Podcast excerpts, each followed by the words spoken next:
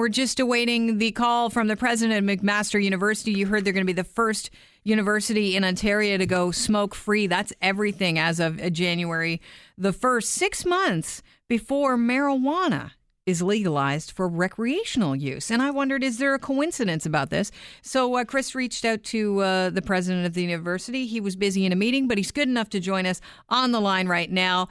Hello, Patrick Deane. Welcome to the show. Hi, Kelly. Nice to be here. Well, it's great to have you here. Now, listen, I opened up the phone lines a little earlier on when we were talking about your big announcement today the fact that uh, McMaster will be proudly the first uh, smoke free university in Ontario as of January 1st. And the one thing that a lot of people touched on here is the fact that that is six months before recreational use of marijuana becomes legal in Canada. Is there any uh, correlation here between the timing of your announcement and that coming down the pipe? Oh, I don't think so. I mean, obviously, the legalization of marijuana will involve us uh, thinking through some of the implications of that. The uh, the uh, I, I, think what we've wanted to do with the uh, banning of smoking on the campus is uh, has been a long time in the in the works. Obviously, this is a university that uh, is is very much about the health of individuals and of society and obviously, if we're doing research on that and we're teaching about uh, good health, it, it makes sense for the, the environment in which we do that to be a healthy one. So that's been in the works for a long time, as I say. Uh, the um, the government's legalization of marijuana uh, beginning next year will obviously require uh, us to address it. Obviously, any any form of uh, um, practice that generates smoke or has an impact on others will, will have to be uh, in, included in the policy and the enforcement of it. Sure, because the Wynne government has just left it up to people. The only place that they can actually legally smoke marijuana is in their place of residence. That right. would include residences, I guess. So uh, that's not going to happen on McMaster campus uh, starting January 1st. You are going to try and enforce this how? Well, obviously, uh, we recognize that uh, smoking is uh, is a complex issue for many people, and uh, what we want to do is begin the ban in in January, but uh, for the first six months to a year, the emphasis will be on helping and supporting people who want to uh, cease smoking, and we want to provide the right supports to them.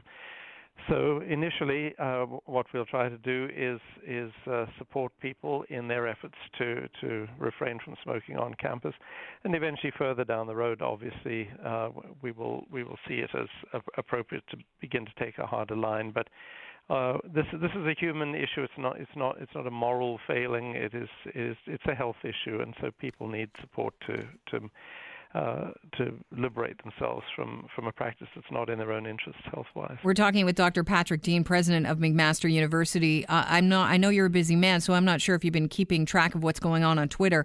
Uh, but someone tweeted out to you at, at McMaster University, at least, to uh, talk about this. Smokers, the only group that have no rights and still legal to discriminate against. Why not just ban smoking in Canada? Oh yeah, tax money. What's your response to that? Well, I, I, I do understand there are a number of conflicting issues here. Uh, people's right to, to do what, whatever they wish to do, uh, uh, make their own health decisions. I think it's important to keep a focus on, on what this place is and represents. There are a large number of people who work here on campus, and they work in the interests of advancing, you know, human and societal health and well-being. Uh, and obviously, this is something that's desirable in, in settings of this sort. I mean, the uh, uh, the Ontario government has banned smoking inside buildings, restaurants, patios, parks, playgrounds, those kinds of places, including hospitals. So our society is drifting in that direction, and it uh, seems appropriate.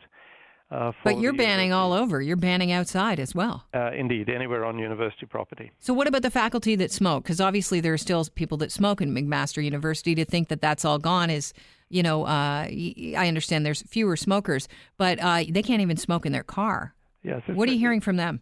Well, we re- well, nothing as yet, but I'm, I'm sure people will draw this to our attention. I think we recognize this will be challenging for many people, which is uh, why I suggested that uh, our emphasis will not be on discipline and control, but on trying to support people to uh, uh reduce and uh, limit their dependence on smoking, certainly when on campus. Is this going to be enforced by campus police? Uh, well, obviously, um, there'll be many, many parts of the university that will be engaged in this project. Uh, yeah, the, ca- the, campus security may well have a role in in making sure that people abide by the customs and rules of the university. But as I say, not in any uh, strong, strong-handed way. The intention here is to recognize a health challenge and to deal with that, it as such in a humane and, and thoughtful way. Okay, but you're going to have to, uh, you know, get get tough at some point, or people just won't listen to you. So you're going to start issuing, uh, I guess, fines. I, I, yes, I dare say that would be the case, but uh, much further down the road. Do we know how much, or is that coming no, down the road? Be, be premature to, to talk about that. I don't know. Well, now, I lived in in uh, near McMaster. I lived in Westdale for a while. It's a beautiful neighborhood. Uh, what are you hearing from the neighbors? Because the worry is, if you say no smoking on campus, no uh, smoking at all, no vaping, that people are going to step off, you know, into that beautiful neighborhood and they're yeah. going to be littered with cigarette butts. Yeah, we're aware of that as as a concern, and obviously we're going to work with our sur- surrounding neighborhood associations to make sure that that isn't the result uh, of of this decision. It's uh, as I say, you know, the announcement was only made today, so uh, no doubt the discussion with uh, our neighbors will uh, will increase in in the weeks to come it, the conversation is definitely going to turn to people looking for exemptions for religious reasons. We've yeah. already spoken about indigenous people, at least on the show before you came on. Um, what about Rastafarians? I mean, I imagine you know that's a legitimate religion.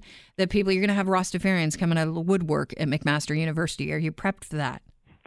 Well, I think uh, what we've said about this is that uh, religious groups with uh, a particular need uh, will be able to apply uh, for for some kind of exemption. So uh, obviously, I can't here say which groups uh, will or will not be included. I mean, it's very clear that certain kinds of ceremonial practices for indigenous faculty and students will will be acceptable and uh, unproblematic. But those are the decisions we will make when when when people make application.